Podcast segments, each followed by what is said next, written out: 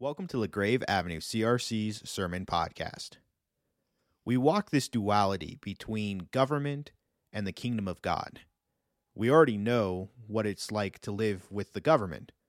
But what does life look like if we were to truly live for the kingdom of God? If we gave God everything that was His? You're listening to Windows on the Word Give Back to Caesar by Reverend Mike Hogaboom. Good morning. We uh, continue our uh, series, Windows on the Word. Uh, today's uh, window is the third transept from the back here on the east side, my right, your left. Uh, it's part of that, that triple window where we have the transfiguration Jesus, Moses, Elijah there. The window we're going to be t- we will be talking about is in the upper left-hand corner of that of that triptych you have the men there uh, facing Jesus, and then they're gesturing to an object at the, at the bottom of that, of that picture. This is the one window in the whole sort of pamphlet booklet of windows containing descriptions that gets it wrong. In the booklet, it says this it says, This is a picture of Jesus preaching foreboding events. And then it has a series of passages to look up. But when you look at the but when you look at the picture, you can see some identifying details. One, Jesus is holding a coin in his hand. Can you see that? You can see it probably a little more clearly on the uh, cover of the bulletin. And then uh, they are pointing down to an object at the bottom of that picture, and that object is an axe. You can see the head of the axe sticking out at the top, surrounded by rods or poles. That object has a name. It's called a fasces. F A S C E S. It was an instrument used by Roman magistrates to carry out corporal punishment. Those were birch rods or ash rods made out of hardwood, and those were used to beat people. In fact, in Acts chapter 12, uh, we read 16 rather, Acts 16, Paul is in the city of Philippi, and we are told that he is arrested and he is beaten with rods by the, by the authorities. He references that same beating, and maybe there were others, but certainly that beating again in 2 Corinthians chapter 11, saying he was beaten with rods at least three times. So that object there is a fasces. Over time, that object uh, became more symbolic of the authority of magistrates to carry out corporal and um, actually capital punishment. The axe represented that, ca- that uh, power of capital punishment. And uh, it was cast in different metals and the magistrate would carry that staff around with him. It, it became an artistic symbol used in motifs on like government buildings, um, you know, the courthouse, uh, the legislature. It became a symbol of Roman authority, both. Um, so that is called a fasces. So taken together, the questioners, Jesus, the coin, the symbol of Roman authority and government, leads us to this passage in Matthew 22, uh, verses 15 to 22. Then the Pharisees went out and laid plans to trap him in his words. They sent their disciples to him along with the Herodians, that is, to Jesus. Teacher, they said, we know that you are a man of integrity and that you teach the way of God in accordance with all the truth. You aren't swayed by others because you pay no attention to who they are. Tell us then, what is your opinion? Is it right to pay the imperial tax to Caesar or not?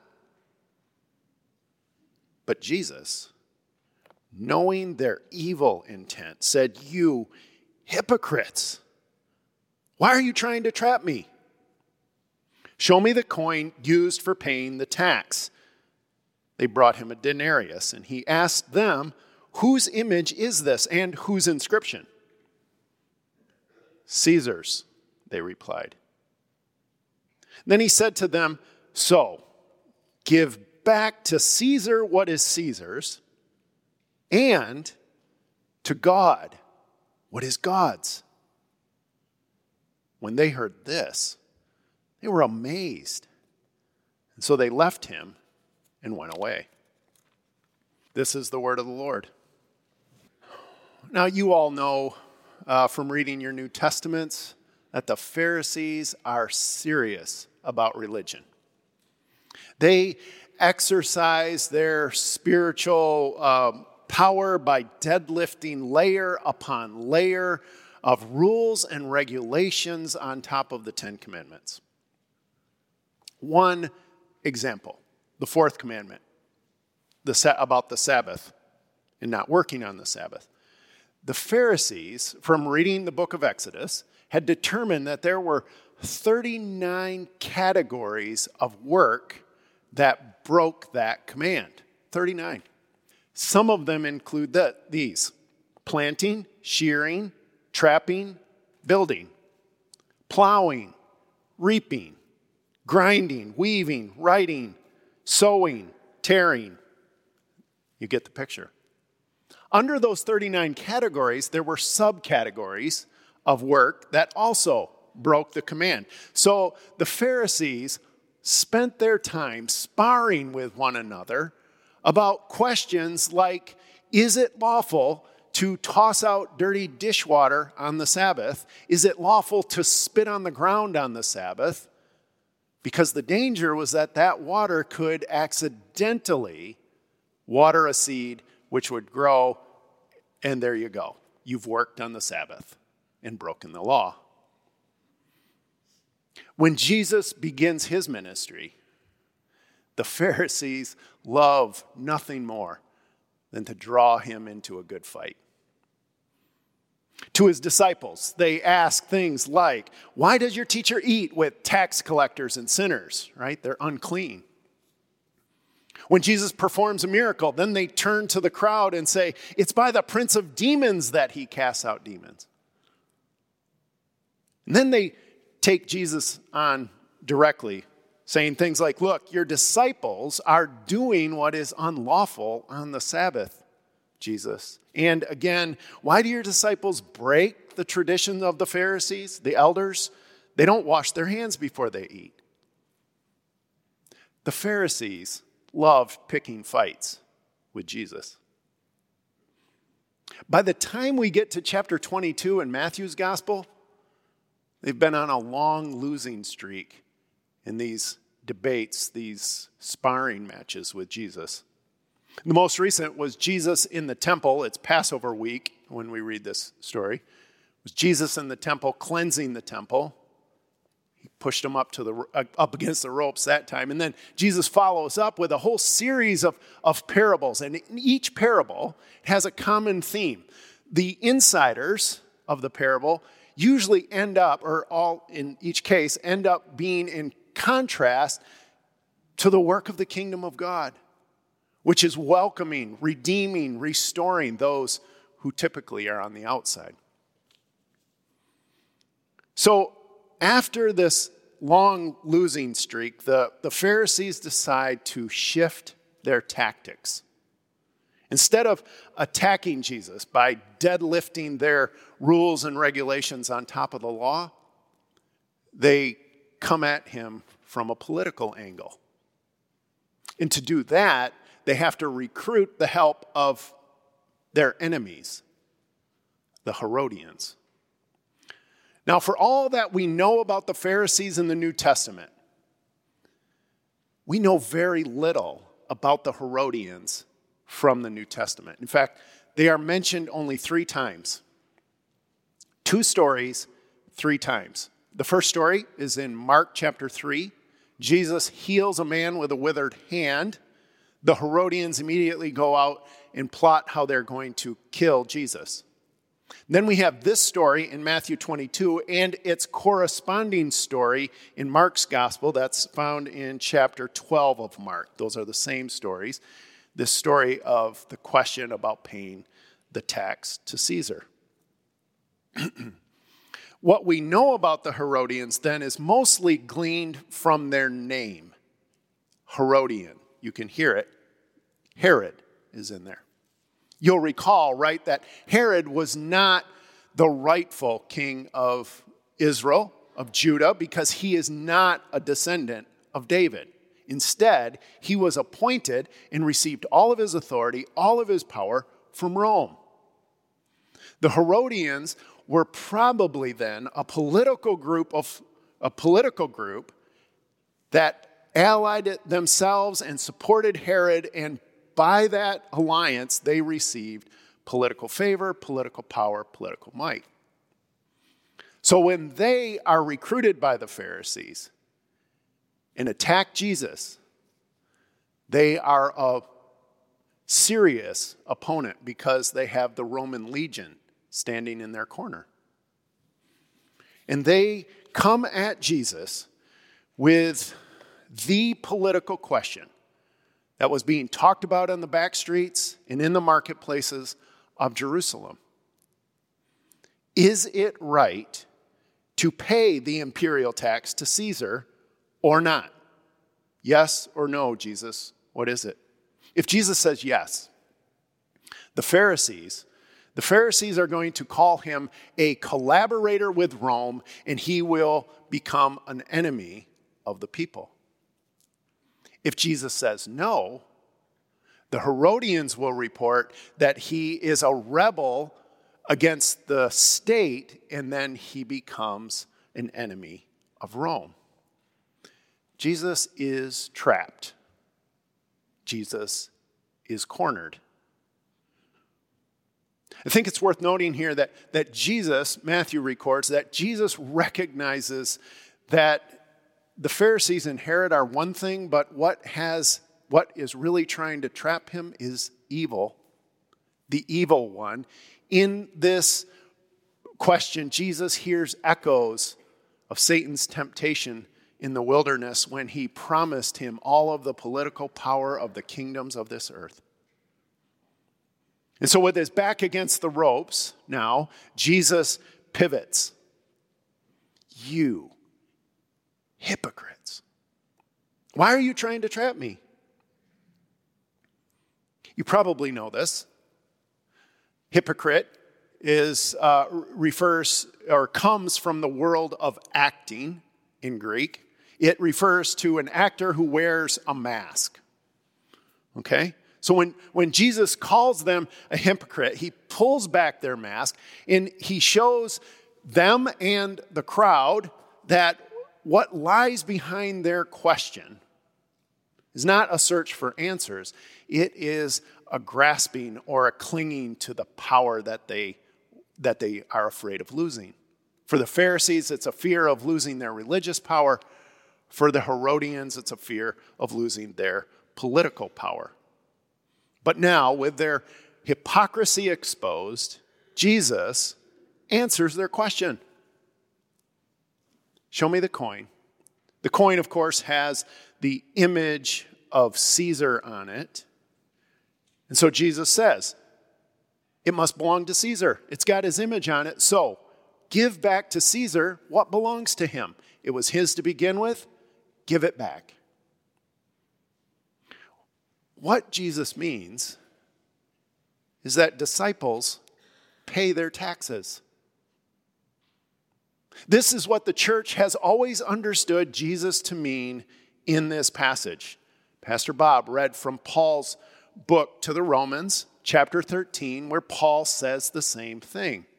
Followers of Jesus pay their taxes, they respect, they honor the governing authorities as a way, as a form of honoring and showing respect to God.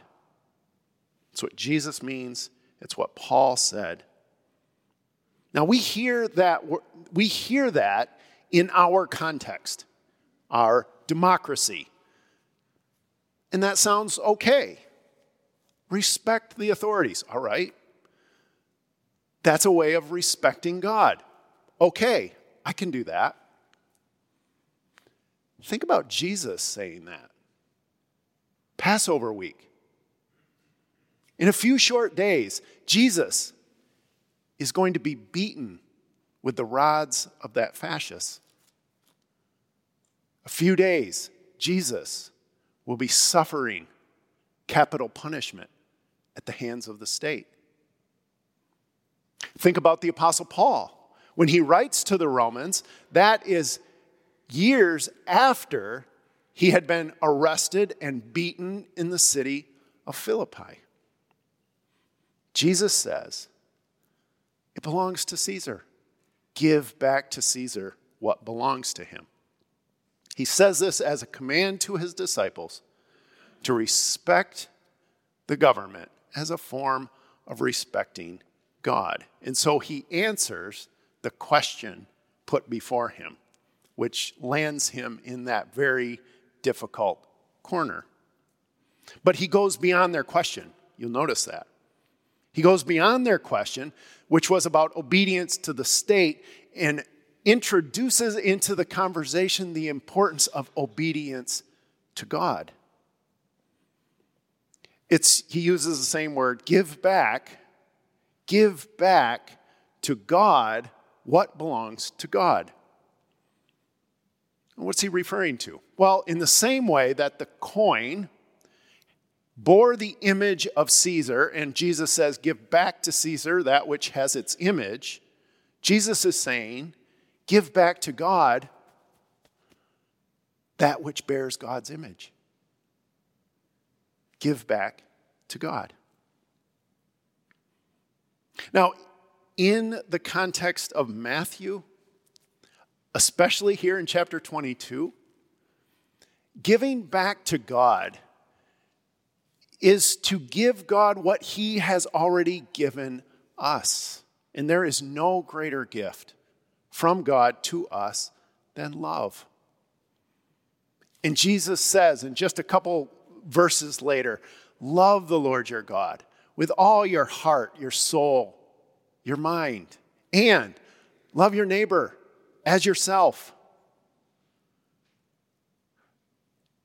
The God who loved this world so much that he gave, this, this is the picture of what Jesus is calling us to.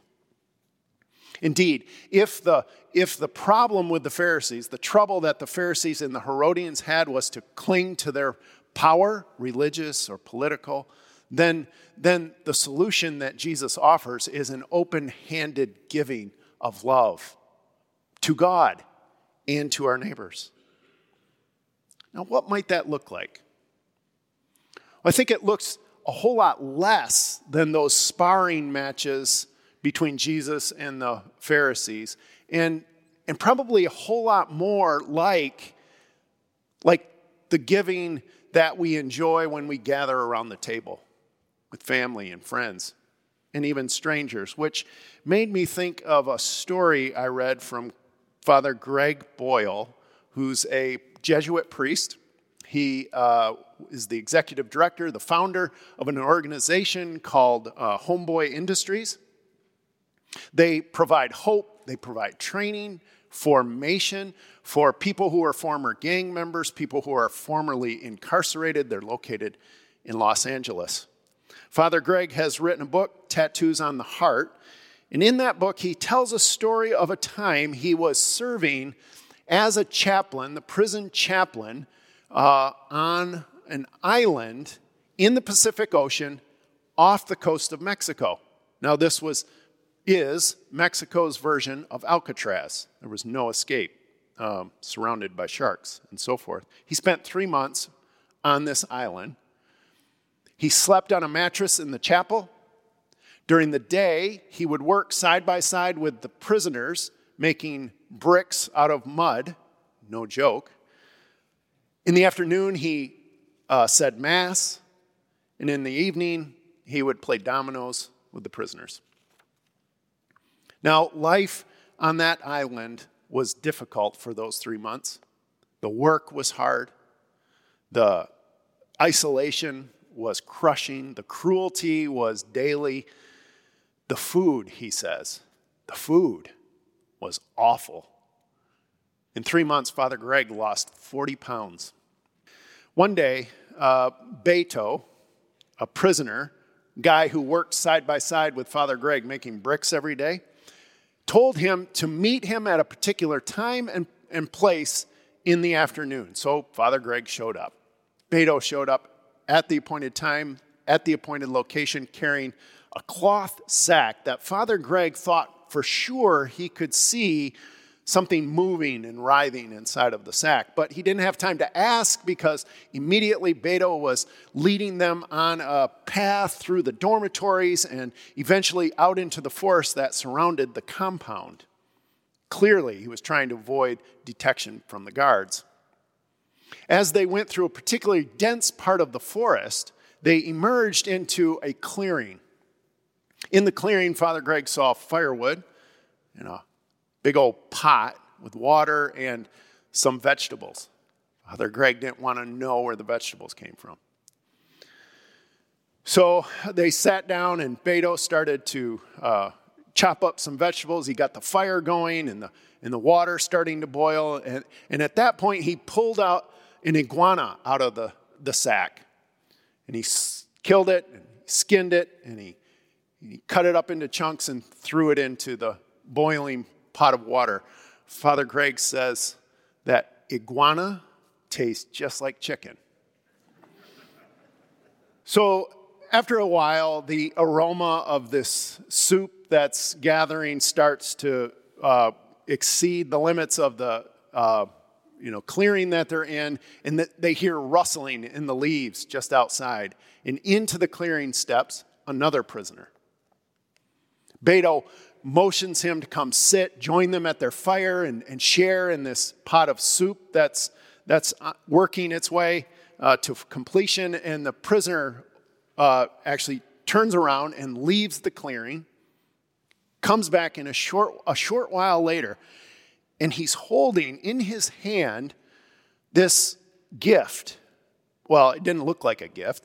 What it was was a crumpled up piece of newspaper. And he peeled back the sheets of that newspaper, and inside was an entire handful of salt.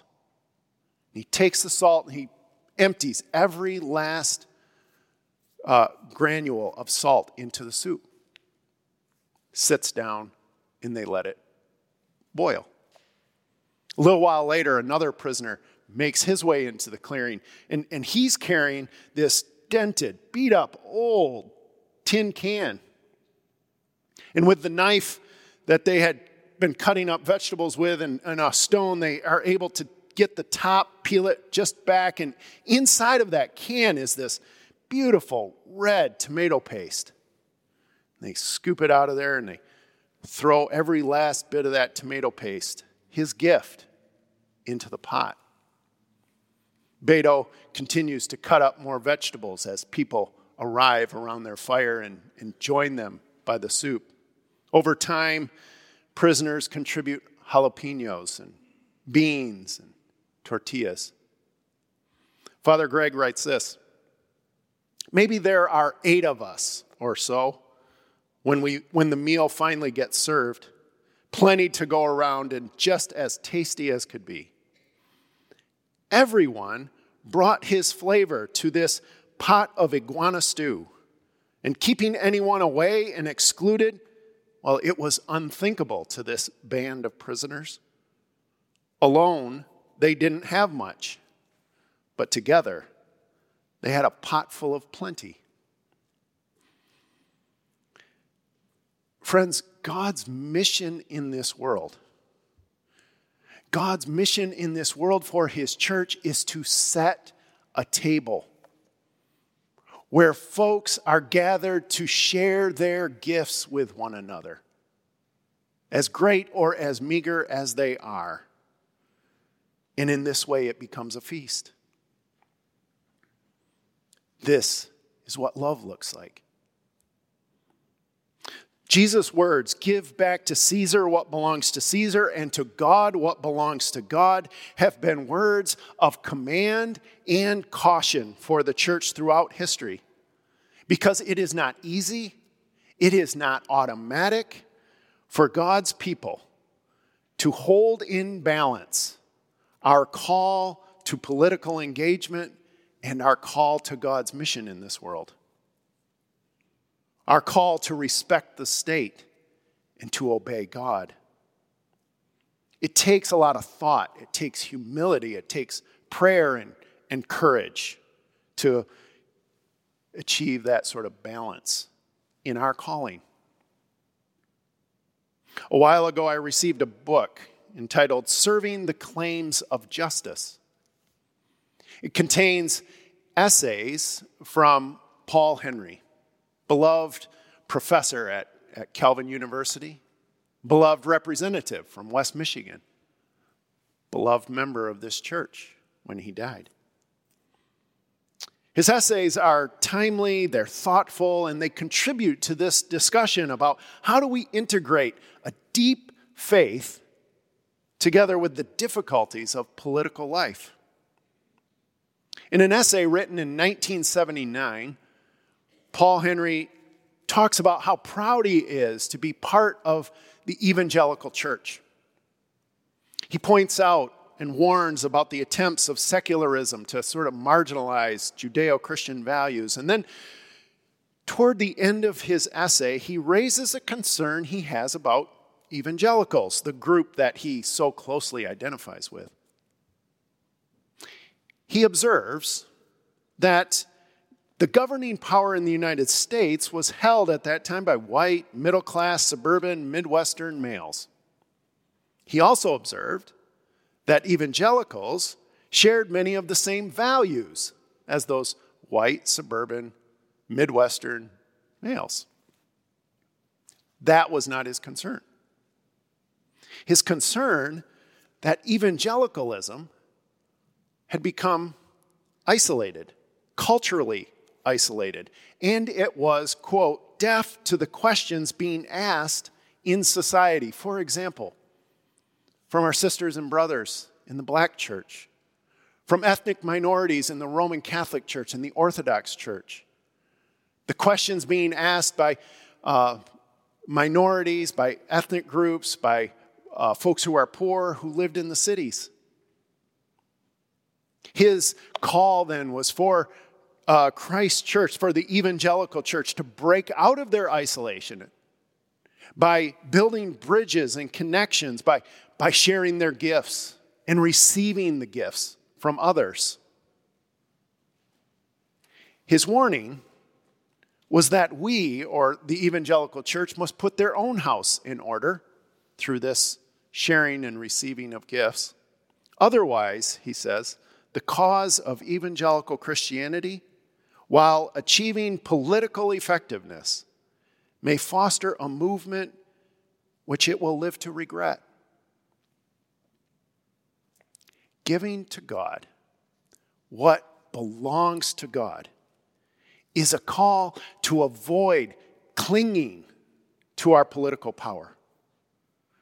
Because the political power, it offers solutions, but those solutions are limited.